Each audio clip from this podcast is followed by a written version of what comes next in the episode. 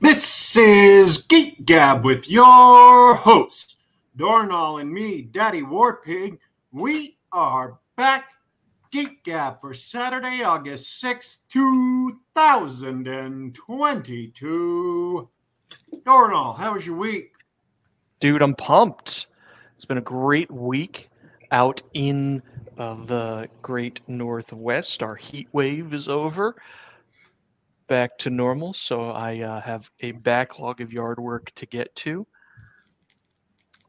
Also, in other good news, uh, I joined the Trollopolis nerds for a game of D&D this week. Fun was had. I don't uh, I don't have much else to say except that sometimes you get lucky and you show up when everybody collects a 30,000 gold uh, windfall. I do regret being multi-class though, because I, otherwise I would have leveled. I, uh, yeah, I stumbled into that too with a multi-class character. uh, but yeah, it was good. It was good to roll some dice, get an, under the table again. Uh, the inimitable Daddy Warpig was our dungeon master for the evening. Really appreciate that. It was fun. It was like old times. I have uh we have now like four irregular DMs uh, running different things in different places. So um, if we need uh, anybody who needs a break can uh, take a break, or anybody who wants to run. Brian is still our our main GM, and he's running things most of the time. But uh, occasionally, um, Macho Mandolf uh, will run something that's in uh, his domain, and uh, um, when they can, I'm really, really insanely busy. So when I have time, uh, then I will run something on the uh, island of Bombrozil. Um, which we've talked about before. So if you've listened to the show before, you know it's uh it's uh pirate cities and uh weeb fleet city on uh this giant unmapped unexplored highly dangerous jungle island so yeah well, i've been, uh, keeping up with my uh, my sunday night game um not John Dacre. Um, the uh, currently in Long, Florida, um, and uh, uh, fighting with the different factions who are trying to uh, take over the um, post-apocalyptic wasteland that is Florida after after the apocalypse.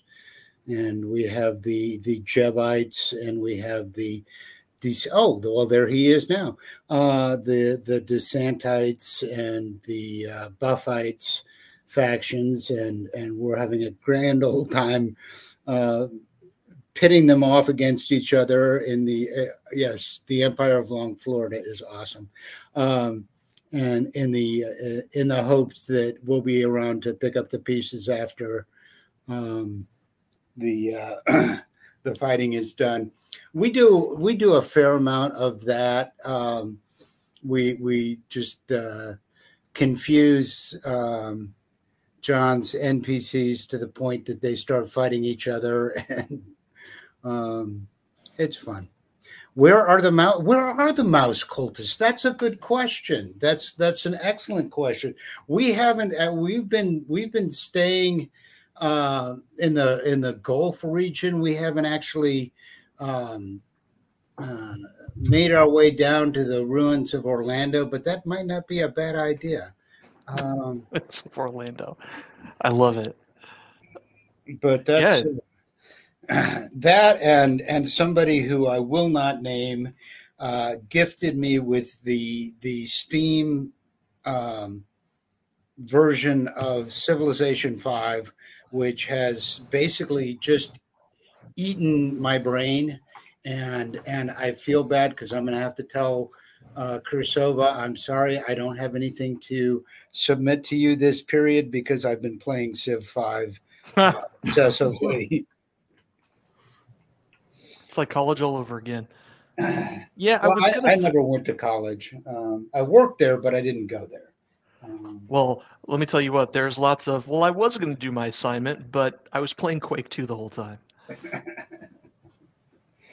uh, Hi, John Dacre. Yeah, lots of great people in the chat. John Dacre is one of our uh, uh, one of our fans, and we love hearing about Long Florida. And you guys aren't playing Dungeons and Dragons though. You're playing Adventure Conquer King, right? Yeah, uh, A A A C K S, uh, if that's what that stands for. Yeah, Um, Axe. which is very similar to the way I remember original D and D, and and of course I am I am not just a D and D purist. I am a a uh, retro. Um, I, I don't like the hardcover books D and D guy. So, um, you know, I played with the little white books and the little cardboard box and swords and spells and Greyhawk and get off my yard. Um,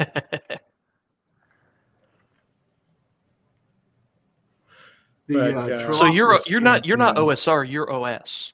I'm OS. Like you're OS. You you are the you are the people that the OSR are attempting to R. Uh, I am. I you, am the you and folks like Rick Stump are just Grognard's been around forever. that, yeah. Well, I mean, it's just, it's just, you know, some people adapt to change better than others, um, and uh, and I hate and fear change. Um, by gum, if it was good enough for me to play in 1979, it's good enough to play today. Uh, so. Um, Well, we, we should probably introduce you. I, I I know we've got more stuff to talk about, but uh, uh, since you're so into the uh, gaming, uh, welcome back to the show, Misha Burnett. We're going to talk about all your all your writing and, and what's going up new today. Uh, really excited about that. But thanks for joining us. Uh, well, thank you. Um, I don't know. Yeah, and that's that's the part. I, before the show, we were talking about. Oh, yeah, I've I've done a bunch of these. I'm good at them, but you know, that's the one that always stumps me, where they say introduce yourself, and and you know, my I'm I'm always like, uh, my name's Misha. I'm here to fix the plumbing. Um, I have no business being a writer. I have, I have, you know, um, I, I'm a high school dropout. Uh, you know, uh, I'm uh, uh, basically been been kicked out of of. You know, I I did work at a university, but I worked at a university doing maintenance, and um, and you know, I I just. Uh, spent a lot of time in libraries when I was homeless, and and you know I think you know that's probably my uh, my literary background is that. Well, let's see what uh, what shelves in the public library were closest to the bathroom, so that uh, you know I'd, I'd grab those books. Um, uh, just you know, I don't have a literary tradition. I just uh, I write stuff because my head's wired that way, and um, and I've been doing it for a while now. I guess my first uh, first novels, because when I first started writing, I thought novels were what you were supposed to do. Um, been like 15 years uh, ago that I pub- self-published my first one, and um, um, I've just been kind of making it up as I go since then. Uh, that's actually, I, I don't know if that's that's the the centerpiece there, but the homeless author. I think you can get a. That sounds like a good blog name. I don't know. well, I'm not anymore, thank goodness. You know, uh, I, I've I've actually. It was kind of wild. Uh, some years ago, I realized, hey, you know, my my driver's license and uh, my bank checks and my physical address all have the same address on them. You know. Um, yep. I'm actually actually turned into a square citizen somewhere along the line, and I have no idea how that happened. but I, I like it. It's it's nice, you know. Um, I've been in this house long enough that you know I've been I'm looking at at temporarily relocating for uh, a job opportunity, and I'm just like, where did I get all this stuff? Where did where did this stuff come from? You know, I've got I've got books. My God, have I got books? Um, what am I going to do with all these books? Um, so, so yeah, and that's and that's something that um, that I keep coming back to is that uh, yeah, I don't think that the the uh, traditional publishers um, strategy of marketing to rich people in Manhattan exclusively uh, has turned out all that well for them. Um, you know, I write for ordinary people. I write for the guy that uh, that uh, fixes the washing machines in a laundromat in Duluth, Montana. You know, um, I, I, write for blue collar people. I, I, somebody was asking me about uh, you know how I would characterize myself. It's I, am blue collar weird, tales. I'm I'm uh, you know a, working class Ray Bradbury. Well, Ray Bradbury was working class actually. Um, so so I, I, I, don't know. I, I, I, I'm rambling. Um, feel free to interrupt and tell me to stop. Well, no, I, I, I heard you. I heard you uh, begging for help there a moment ago, and I thought, no, I'm going to let Misha just hang in the wind uh, about that. I'm just thinking of that. That uh, would you say the blue collar? Blue collar weird tales. Blue collar weird tales. Um, yeah, I, I, Daddy Warpig's off mute. Uh, did you have another uh, question or something to talk about before we talk about uh, blue collar weird tales? Already? You're throwing in the towel already? I'm done. Gone to me already? Gone to you already. It's one of those days, man. This is a bad son. You don't usually go to me until we're like 11 you know, to, till we're like 45 minutes into the show. Sorry, I'm laughing. You can't hear me laughing because I'm laughing deep in my chest. That's a hearty laugh. No, oh, I just okay. uh, I wanted to point out that uh, as I point out every single time he comes on the show, um, Misha Burnett is the creator of the Eldritch Earth Shared World um, setting, which we be, which began with a story in the first issue of Cirsova, and I believe the fifth issue of Cirsova was dedicated entirely or uh, to Eldritch Earth stories. It is a combination of sword and sorcery with uh, some Lovecraftian influences, and I have thoroughly enjoyed it. So uh, they are excellent. Misha stories are excellent. The stories from the other contributors have all been great. Um, and one of them, whose name I can't remember, and I apologize so much for that, uh, is still writing them, and they're still being published in Cirsova. So, um, Louise Sorensen. There you the, go, folks.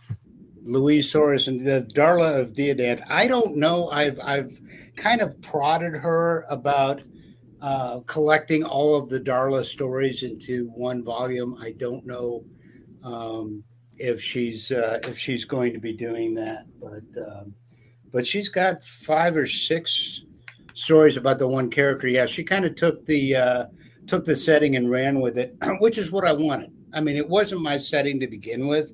I, I appreciate you calling me the creator of it, but basically, what I did was I, I said, what if you took an Edgar Rice Burroughs character and stuck him in an H.P. Lovecraft world? And I don't mean modern Lovecraft. I don't mean the the stuff that gets booted around as Lovecraftian today. I mean the the you know old ones uh, on Earth before prehistory before you know the this goes back to like the cambrian pre-cambrian era uh, with with shoggoths and old ones and and uh, uh, all sorts of you know way way back before um, before Sumeria or any any of that. You know, uh, Pangea, the world's one continent. The oceans are fresh water.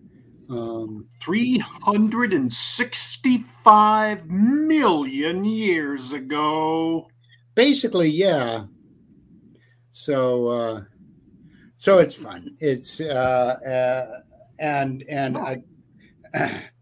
It all started with the first call for Sword and Planet from Cirsova, and and I'm like, "What's Sword and Planet?" You know, and I'm like, "Yeah, I, he's talking Edgar Rice Burroughs. He's talking, um, you know, um, that kind of uh, action adventure." And and I just thought, well, you know, I've always I've always loved um, uh, Lovecraft's prehistory, you know, the, the, at the mountains of madness, uh, the shadow out of time, um, little bits in scenes in the witch house and um, or dreams in the witch house, music of Erich Zann, the some of the uh, some of the references in his Dreamland stuff of of way way prehistory, and I thought, well, I'll just put you know human beings in there and throw them in with the rest of the mix and see what happens.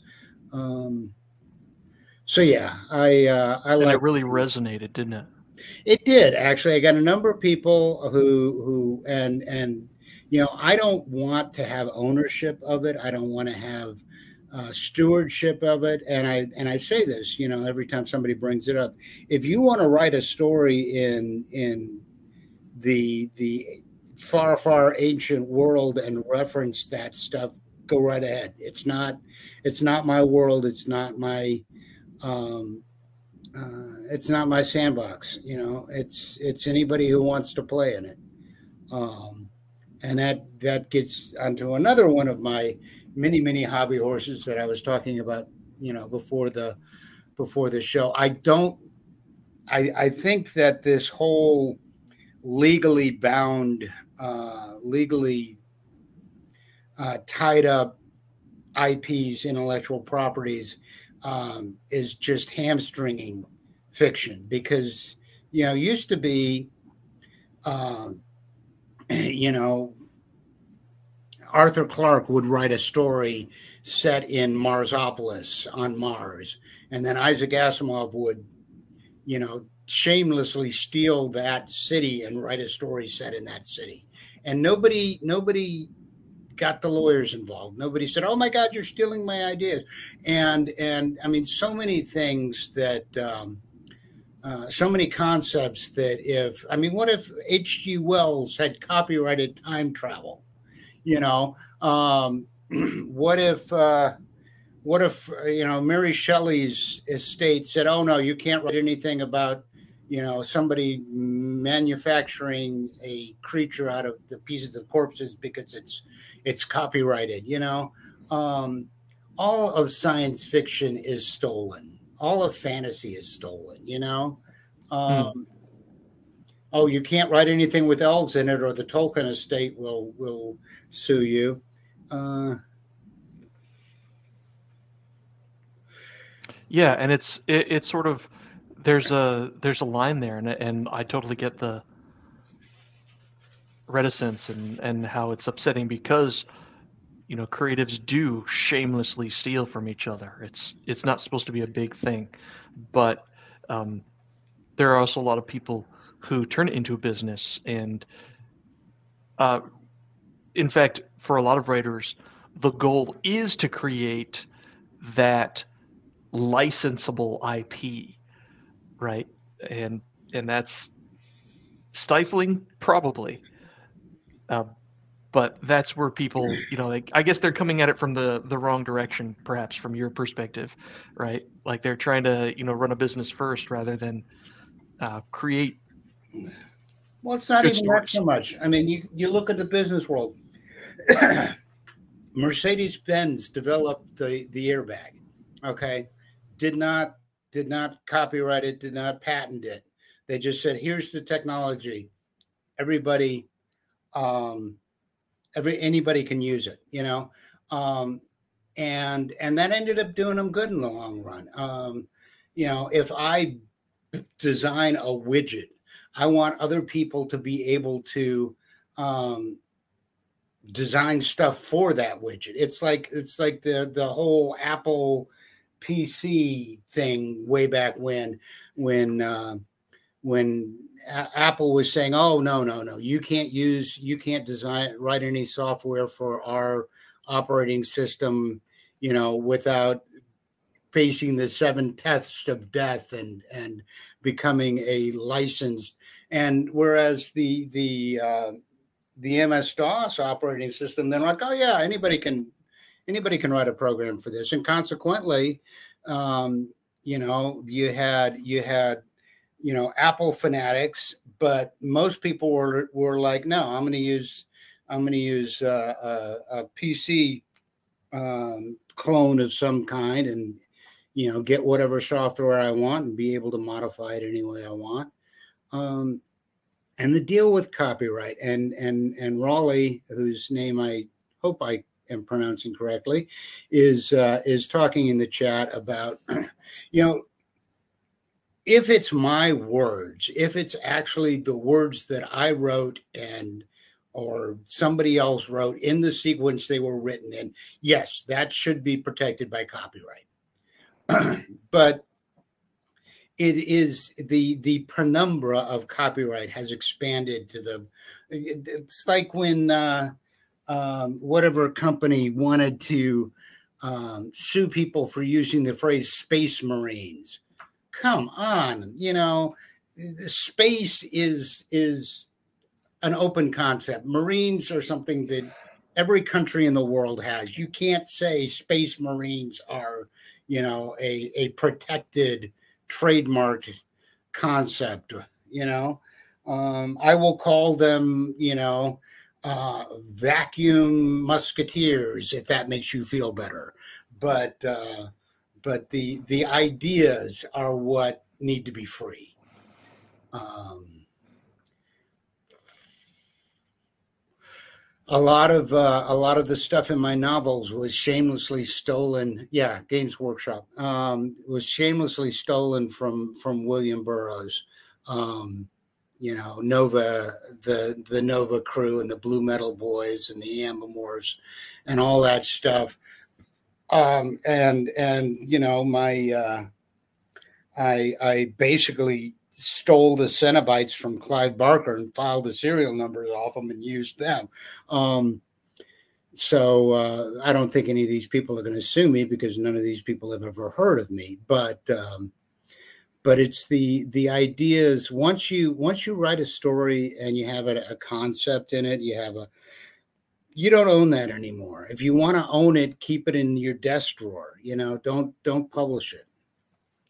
Uh, so that's your philosophy, of course, when uh, you know developing your your weird Earth, and you're you're not writing about that that Lovecraftian uh, prehistory, but you are keeping it weird, and I'm going to steer towards uh, your current project, which honestly sounds really exciting to me.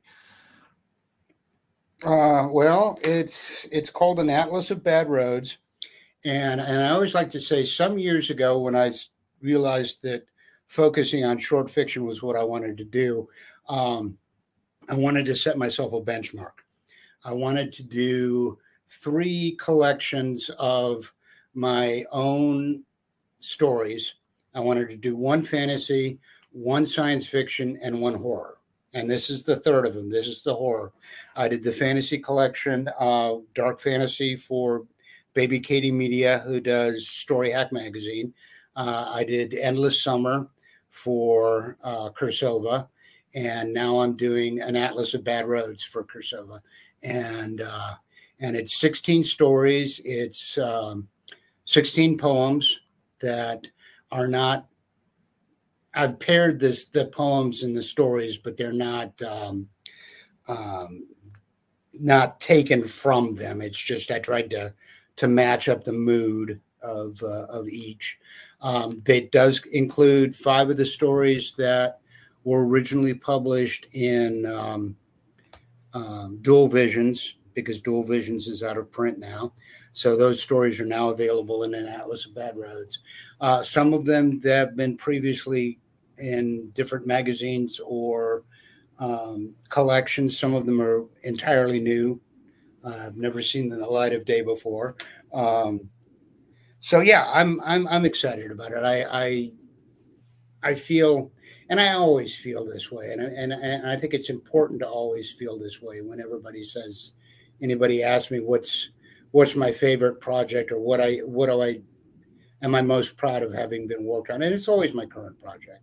If if I'm not raising the bar each time I publish, what's the point? You know. Um, so I always try to push things a little farther, uh, um, go a little stranger.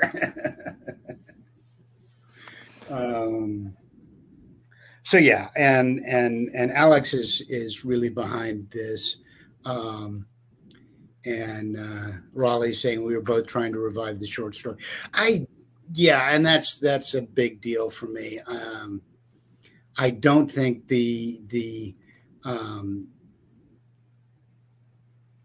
I don't think the idea that oh people don't want short fiction. I don't think that's true. I think it's big traditional publishers didn't like dealing with short fiction, and so they tried to tell people, oh, you don't want this. But uh, but if you look at the the the strong literary movements, not just in genre fiction but throughout, have always have always had their genesis in short fiction. Uh, the whole cyberpunk movement. The cyberpunk movement would not have happened if it weren't for, for example, Omni magazine. For you know, there were markets for well-paying, good, slick markets for um, for short fiction in those days, and that's uh, that's where where the movement grew up. You know.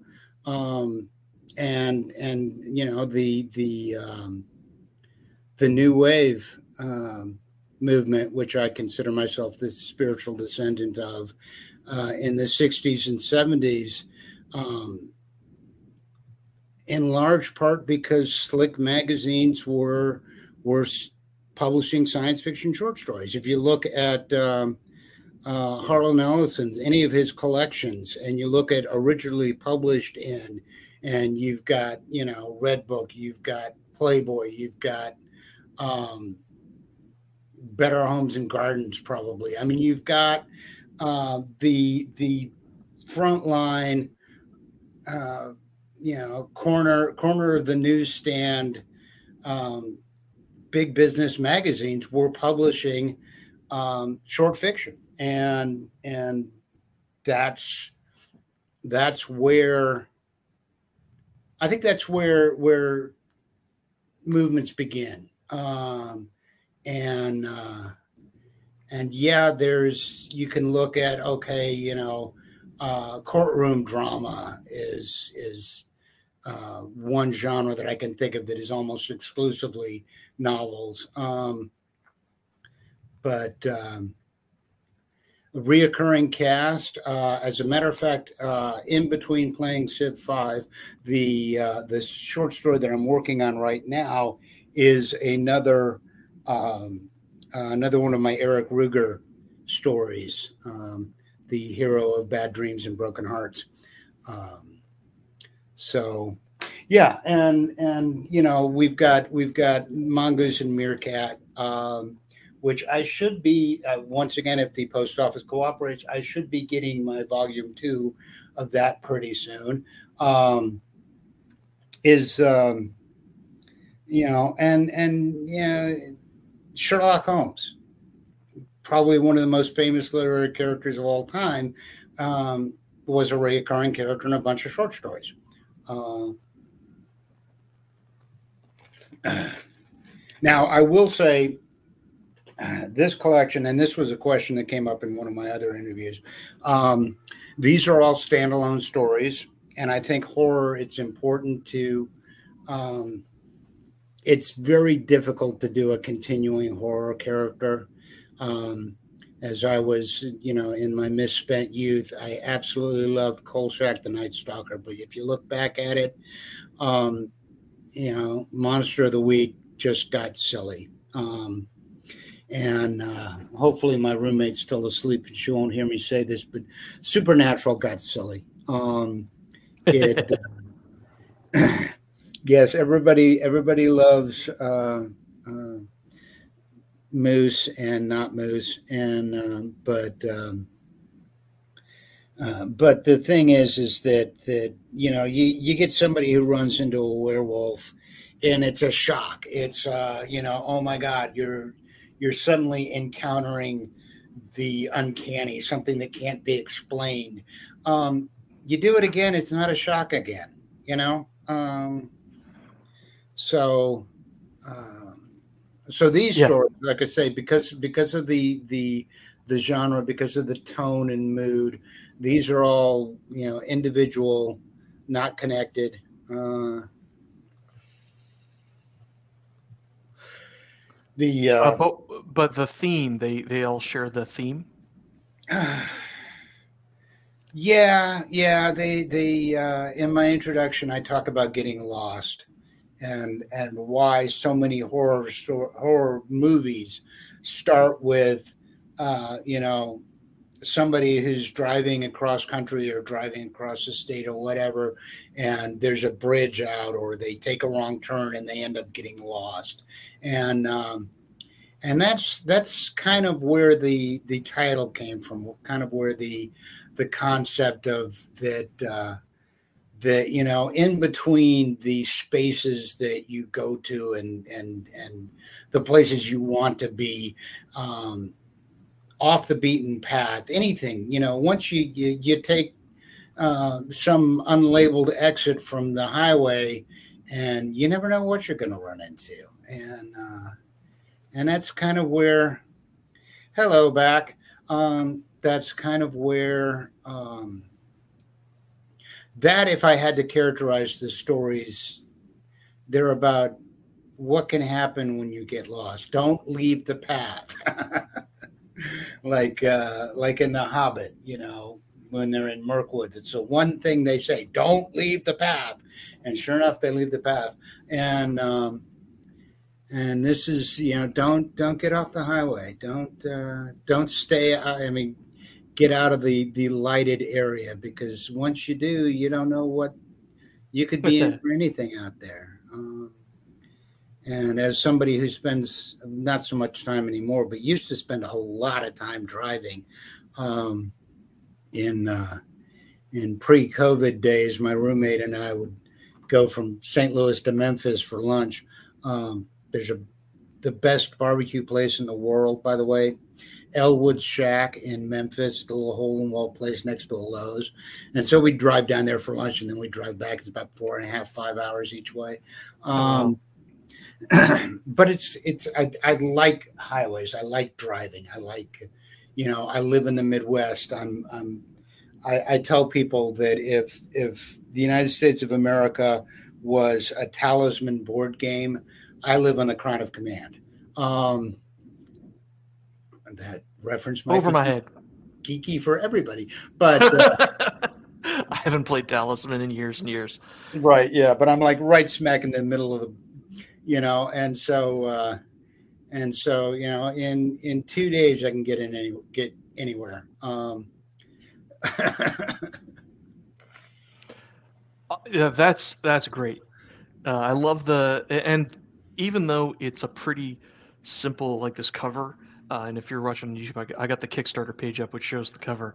Uh, even though the cover is sort of this really strange, it's just a backwards atlas, right? But it lets you know exactly what you're into. Like, you don't need any creepy imagery or anything to just to evoke that concept that you've left the beaten path and you know you're not in Kansas anymore.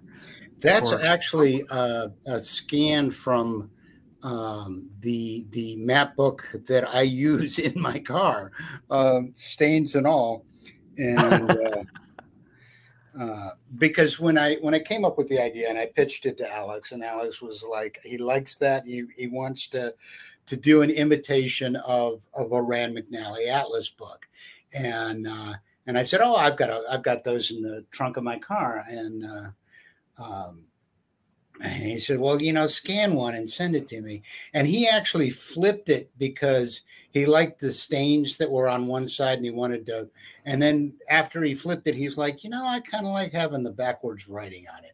But that's um that's like central missouri there. Um i think is uh is where that uh that is taken from um I, I don't know central missouri but i i can catch a few sullivan Bourbon, Belle. There's there's some names in there. St. Clair right. that might be familiar to you.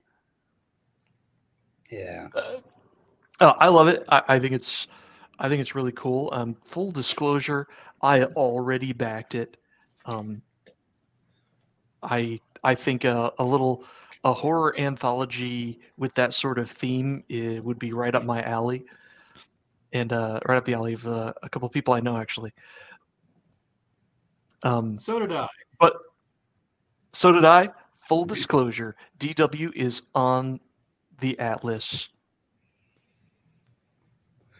Well, I um, appreciate um, that, uh, and and I gotta I gotta give a shout out for the way that that Alex runs the Kickstarter because he set the uh, he set the goal so low that you know we actually uh, hit the hit the target goal in like two hours, and hitting the goal that fast moves you up on the algorithm and Kickstarter. I mean, he knows how to work this stuff, um, and uh, like I think this was before the show. Like we were talking about Alex. Like he's he's serious. He's not he's not messing around. He is into making Cirsova and all of his projects work. Yeah, absolutely, absolutely, and uh, and I think you know, in uh, in twenty years when they're talking about the the roots of uh, early twenty first century literature, he's his name will be coming up. Um, so, uh, and I've actually met him in person. He's a very reclusive person, but he happened to be doing a uh, he mentioned that he was doing Comic Con in um, Little Rock, Arkansas. And once again, I drove down there, uh, drove down there, had a conversation with him, turned around, drove right back. Uh, but um, but so I, I, I feel like I'm one of the favored few who has seen the mysterious Alex from Cirsova. Uh, and you will never never get any information from me. I will take it to the grave. On pain of death. On pain of death, yes. Uh, so, right. Yes, very, very mysterious fellow, uh, but awesome. Uh, we love, we love talking to him. We love seeing all the projects that he comes up with. Um, and it looks like he's done you really well on this one, uh, Atlas of Bad Roads. Yeah, I, I once again I should have the proofs, but the post office has not cooperated with me. He's got his copies, but I haven't gotten mine. Um, they they were supposed to get here yesterday, but um, but anyway, uh, from what he sent me the PDFs and I've looked them over, and and you know his book design is always really good. Um, we talked about you know because this contains both both fiction and poetry, doing different typesets and um, and that kind of stuff. But uh, but it's always real professional looking stuff. Even even from the very beginning of Cirsova, the the full color cover and the the typeface and and the little descriptions on the tops of the stories, everything just um, he's got a look. He's got a, and it's a look that I really love, and that's why I've I, I keep coming to him and, and begging him to do my projects um, is um, is that, that it's it's quality stuff. I have I'm looking at them right now. I have the first ten issues, first edition, hardcover, slipcover that uh, that I intend to uh, leave to my children in order to uh, you know fund their fortune.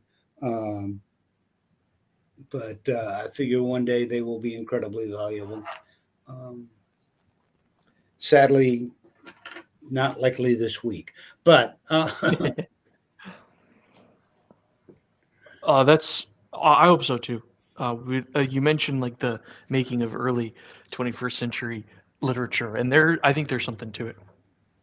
Um, the stuff like the work that you do, the work that Alexander does, and, and everybody, uh, this this whole ecosystem, like you mentioned previous interview, you said that this is the fourth show you've done promoting this work.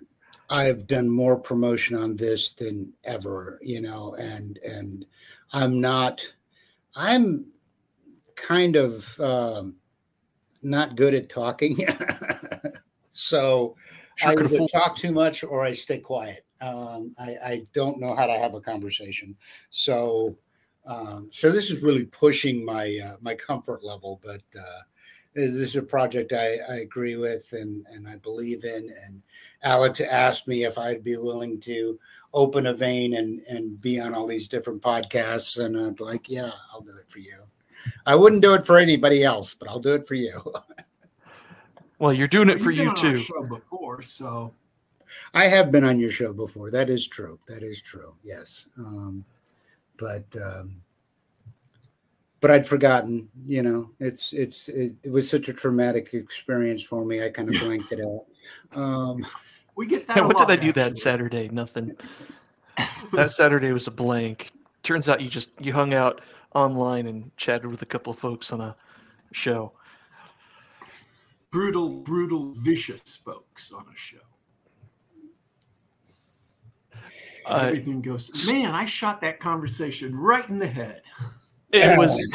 it, you shot it in the head as it was leaping off the cliff. Uh, maybe Misha's. maybe Misha's onto something as far as the conversation goes, but that's okay.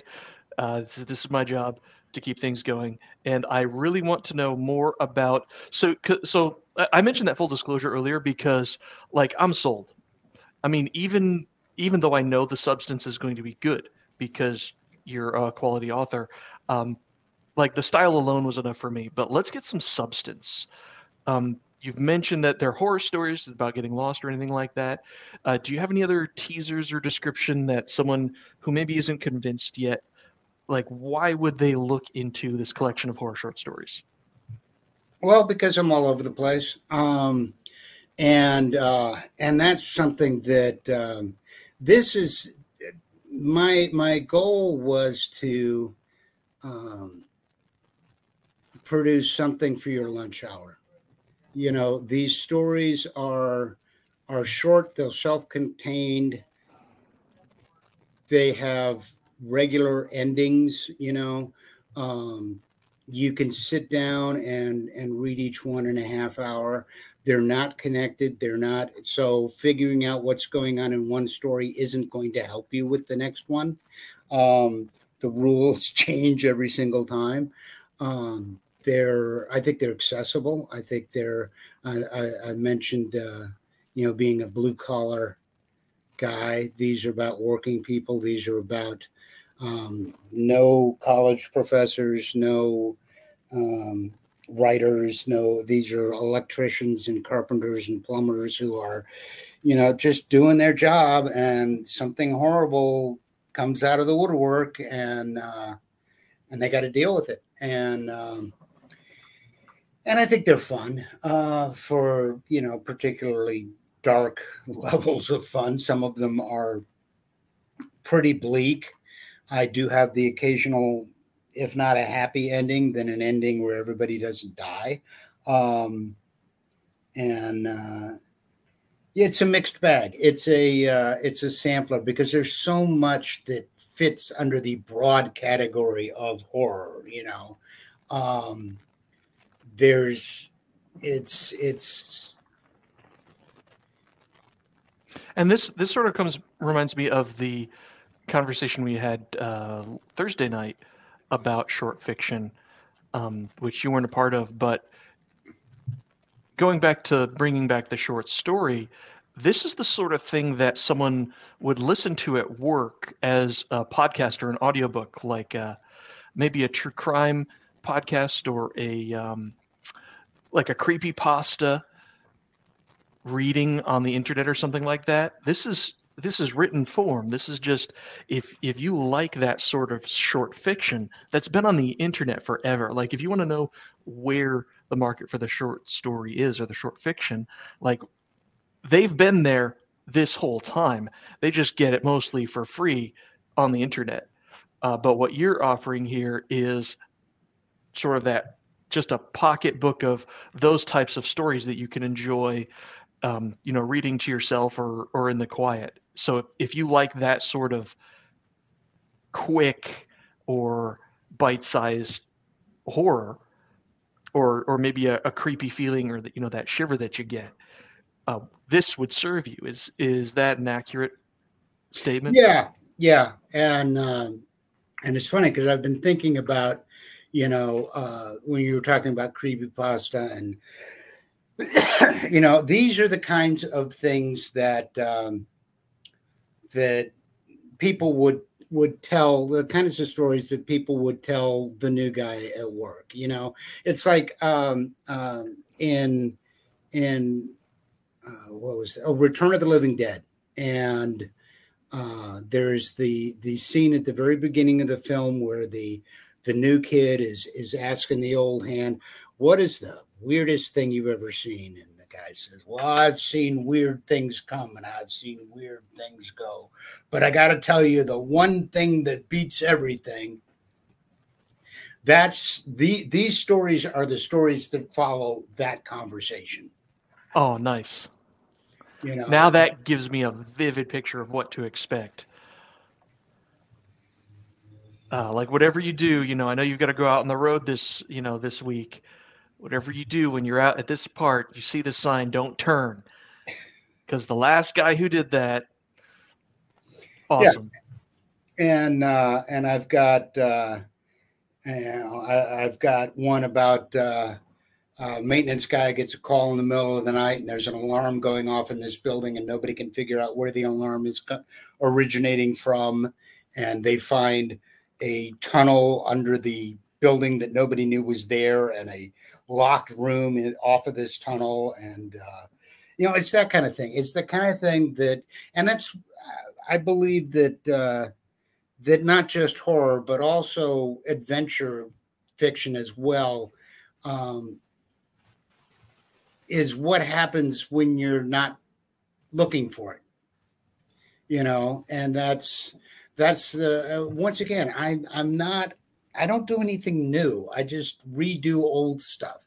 And and so many of the old uh, adventure stories uh, there was the guy that uh, you know i was on a tramp steamer coming out of new orleans going to south africa and you know the storm came up and you know nobody goes looking for it. Nobody's you know and i, I think that's the the the continuing character, the professional monster hunter, loses that. Um, you know, I, I write about just ordinary Joes that that run into this shit. That uh, that you know they're minding their own business. They're trying to get their job done, go home, go to bed, and you know, eat a pizza, watch some TV. That's all that's on their mind. They're not thinking, you know, about uh, cosmic issues or the the things they haven't been sent by they haven't been sent by AD Skinner to investigate the latest X file. Exactly. Exactly. Yes. It's um, and that I think makes it more impactful because it's the kind of thing you think, shit, this could happen to me. You know, that's the the you know the I what I want to leave people with is a creepy feeling that when you know they're the last person in the office and they go down the hall to pick up new paper for the copy machine. They're like oh shit i remember this story. I don't want to do this. You know?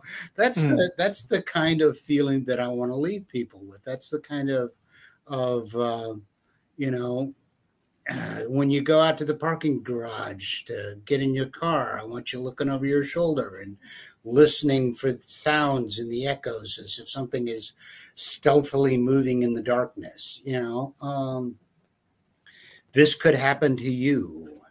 You don't, and that that goes back to the whole chosen one trope that I hate so much. You know, um, you know, an adventure, whether it's you know darker horror story adventure or just the regular, um, you know, swashbuckling style.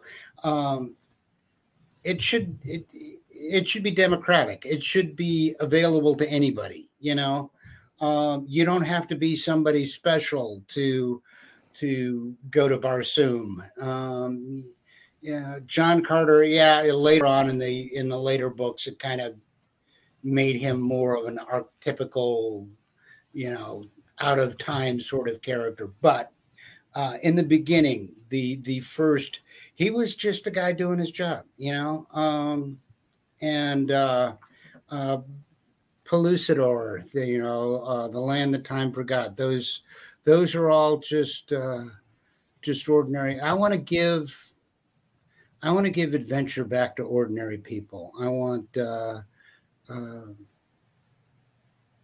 anybody. This could this could happen to you. This this you don't have to get a letter sending you to Hogwarts. You don't have to be born a mutant. You don't have to be special or chosen or because everybody everybody is something, you know.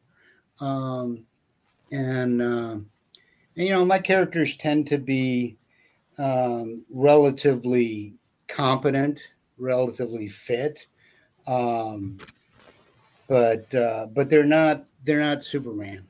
They're not uh, not even. Yeah, instead of instead of having a situation where you know this is uh, these are feats that only could be completed by you because of your special abilities.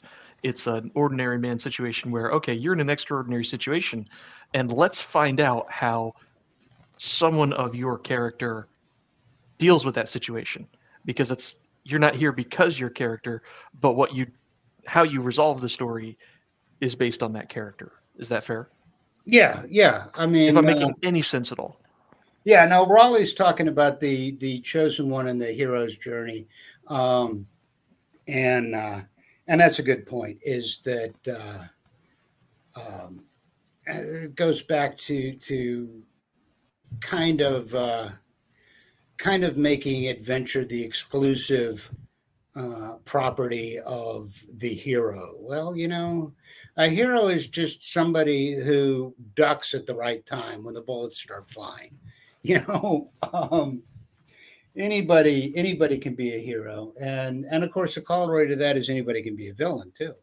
Um the um now in this particular connect, collection my antagonists are largely supernatural creatures but not always not always. Um i've got a, a, a straight crime story that um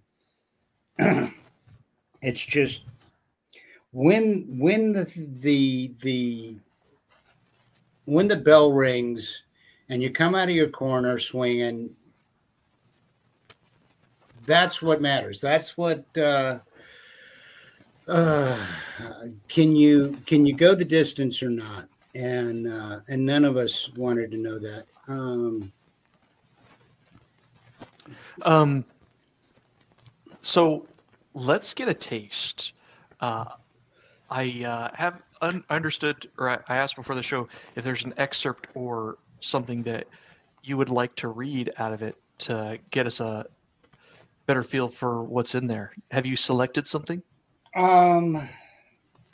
Doo-doo-doo. Yeah, I'm gonna go with this one. Um, it's uh, it's called "Letters from the Front." It's a poem and it is the the front piece to uh, my story, "The Summer of Love," which, if anybody out there has uh, read um, uh, Dual Visions, is one of the the ones that was originally published in Dual Visions. but anyway, here we go. letters from the front. Pass your letters down the line, boys. Pass your letters back. The quartermaster hefted the great and greasy sack. We'll send them back to base HQ and they'll send them home from there. The quartermaster's words were soft and scarce disturbed the air. If you don't know what to write, the sergeant's voice was also low.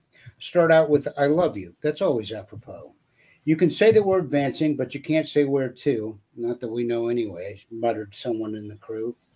Is mail call finished? asked the captain as he stood before the ranks. Seal your letters, send them off with an appointment with some tanks. We want them safely on the train before the foe begins to shell. We're skipping lunch today, boys. Tonight we feast in hell. Hmm. That's delightfully dark. Thank you for sharing. but that's the kind of thing, and and you know, I I've got uh, poetry is also something that should belong to everybody.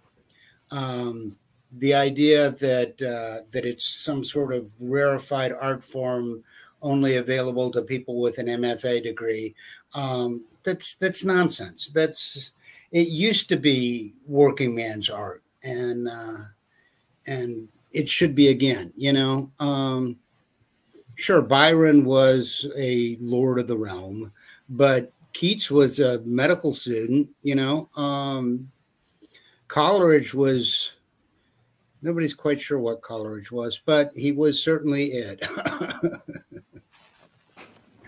but uh, um, you know, it, it's art belongs to everybody. Art is not something that uh, it's it's a basic human need like food or water. You know, it's not just you know consuming it and creating it and and the, the I think the worst thing that has happened to uh, modern Western civilization is the idea that people need somebody's permission to create art.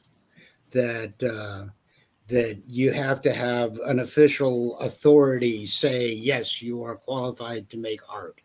You know, um, whether that's you know a publisher or or a university or you know a reviewer at the New York Review of Books or whatever.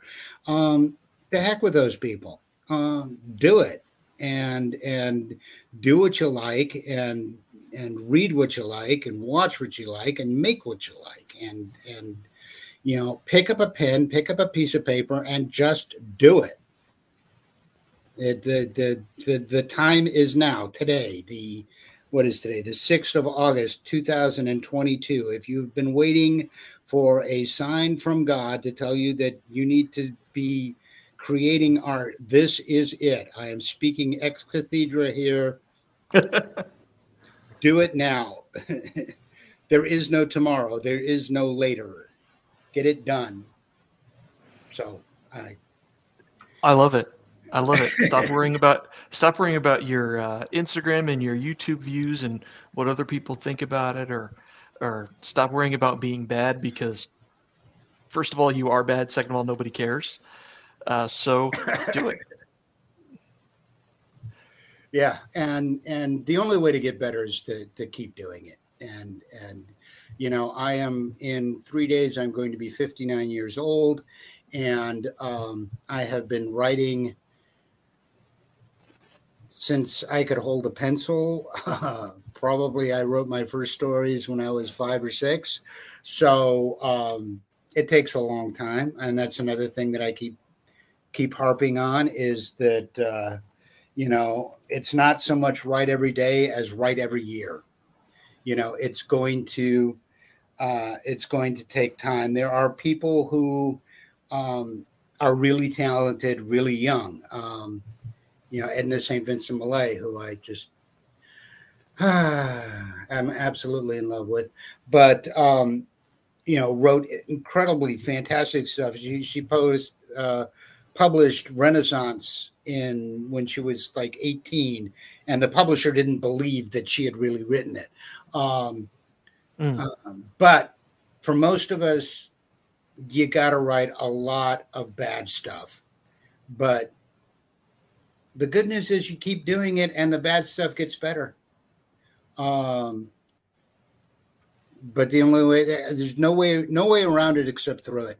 The only way to do it is to do it. Um, and and that means putting in the hours and putting in the time and sitting there at your desk with a pencil in your hand when you'd rather be someplace else. Amen. Uh, Just like anything in life. hmm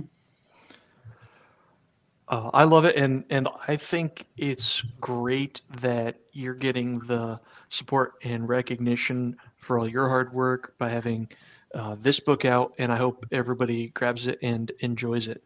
We are now into extra innings, or bonus time, or sudden death, depending on your sports metaphor of choice. Um, so let's open it up, Daddy Warpig. Any questions or anything you have for Misha? Anything from the chat? If you have got a question, type it now. It's your last chance. I uh, I just want to say that I I'm really looking forward to the book because I think the idea is intriguing, and just describing the story about the alarm in the basement that sounds awesome. That sounds like a story I want to read right now. So, you know, I'm, I'm looking forward to it. Uh, that's one of the better pitches we've had on the show. Oh, well, Love it. That's one of the things we've learned during the show is that most writers don't they don't think in terms of like making their stories or books sound appealing. They they, It's a different they do skill, a lot. Yeah, they do a lot with like, hey, here's the ideas I was having that made me think of writing this story, which, you know, once people are interested in your book or have read your book uh, and are kind of fans of it, yeah, that's something they're interested in. But you know, when you're doing a Kickstarter or when you're trying to get people to buy your book, that's not necessarily what they're looking for. What what what they're looking for is something that makes them think, "Oh, that sounds cool. That's tantalizing. That's alluring. That draws me in." They want a little bit of that fairy glamour, right? That that shiny stuff sprinkled on the book that makes them want to read it. And uh, yeah, see, that's what your description of your story. And maybe that was just a bare description in you, in your mind when you were saying it, but that's still, you know, that's still something cool. It it it opened up a mystery. It made it seem uh, interesting, and and I wish more people who came on the show would do that make their books seem intriguing so that uh, got- you would want to read them. I've got actually uh, Raleigh's got another question that he came up about GPS relationships to your stories, and I've got a section from that particular story that I want to I want to read in answer to his question, Okay. which is um, the little bit of background. This is this is Eddie, and Eddie just got woken up at a call in the middle of the night to go in to do a job. Um, he was fully awake by the time he turned on the radio in his truck and lit a cigarette. He found the call address in his map book. Eddie didn't. Ed, Eddie liked map, didn't like map apps. He didn't trust them. He liked his old utility company map book. Damn it! And it annoyed him that new editions were getting tough to find these days. One big EMP and half the country would starve trying to find their way to the grocery store. That's how I feel about GPSs. And I'm I'm old school. I mean, I I've been a road service tech since the middle 1980s, and you know, you had you, you had the Laclede gas map book on the seat next to you, and uh, and you know, you got to where you could use your cell phone and the map book and and eat a sandwich and drive all at the same time. Um, What aspects does your setting rip off from others? Um, Great question from Fiona Wolf in the chat. yeah. Um, uh, actually, I have one that is that is blatantly a rip off of of Lovecraft's uh, story, uh, "The Shadow over Innsmouth," and it's uh, it's not really a spoiler to give that away. It's pretty much obvious from the onset uh, what it is, uh, which is is probably the happiest story in this collection. Interestingly enough, um, because um, you know when I read The Shadow over Innsmouth, the the ending where you know we're going to go and dynamite the reef and kill all the the deep ones. I'm like, why? What are they doing? They're just wanting to live the Thomas Guides. Yes, Thomas Guides rock. Um, they just want to live their life and and go into the sea when they get old. So I wanted to write a story about a deep one who is okay with being a deep one. You know, I mean, he's just living his ordinary. Of course, he's an electrician because everybody writes an electrician, but. Uh, but you know it's it's like what if you if you took that story and wrote it from the point of view of somebody who grew up in innsmouth and um, and just kind of resigned himself to it you know? Um, so yeah that would that one's ripped off. Um, my last story in the collection the lord is the happiest yeah that is kind of the happiest. Um, the uh, the lord of slow candles i didn't rip off a specific setting but I ripped off a, a style of writing. Uh, that is my attempt to write a, um, a Tim Powers style story, um, where where I I took a homeless bag lady that hangs around the convenience store in the middle of the night and buys things with change, and I thought to myself, um, what if everything that she does that looks really weird to ordinary people actually makes sense from her perspective. What if there's a rational reason why she pays with change? What if there's a, a logical explanation for wearing 16 layers of clothes, you know? Um, so, um, so there's that. Um, awesome. Uh, got another one, A Cup of Kindness, that's a ripoff of um, A Christmas Carol, except it's set at uh, New Year's Eve instead of Christmas. Um, so yeah, I, I have got all kinds of influences. I'm looking all forward right. to it. I think we're out of questions now, so I think we'll leave it for today. Uh, really appreciate you coming on, Misha. Great to talk to you again. Um, I love seeing what you are up to, and I do pray for the success of uh, the Kickstarter, which is already finished, and I hope uh, I have a lot more people check it out.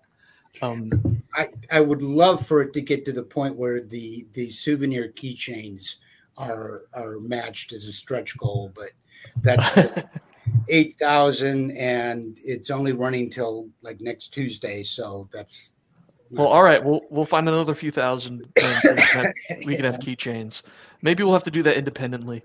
Yeah, yeah, and also you know not just. Uh, um, and I always want to say uh, one last thing, and then I'll shut up. I promise.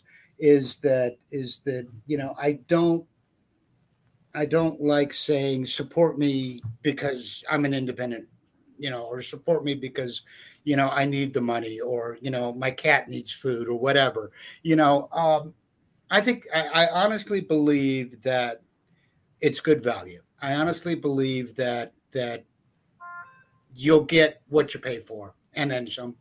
If I didn't, I wouldn't have published it. So there, I'm done. All right. Well, thanks for the extra pitch.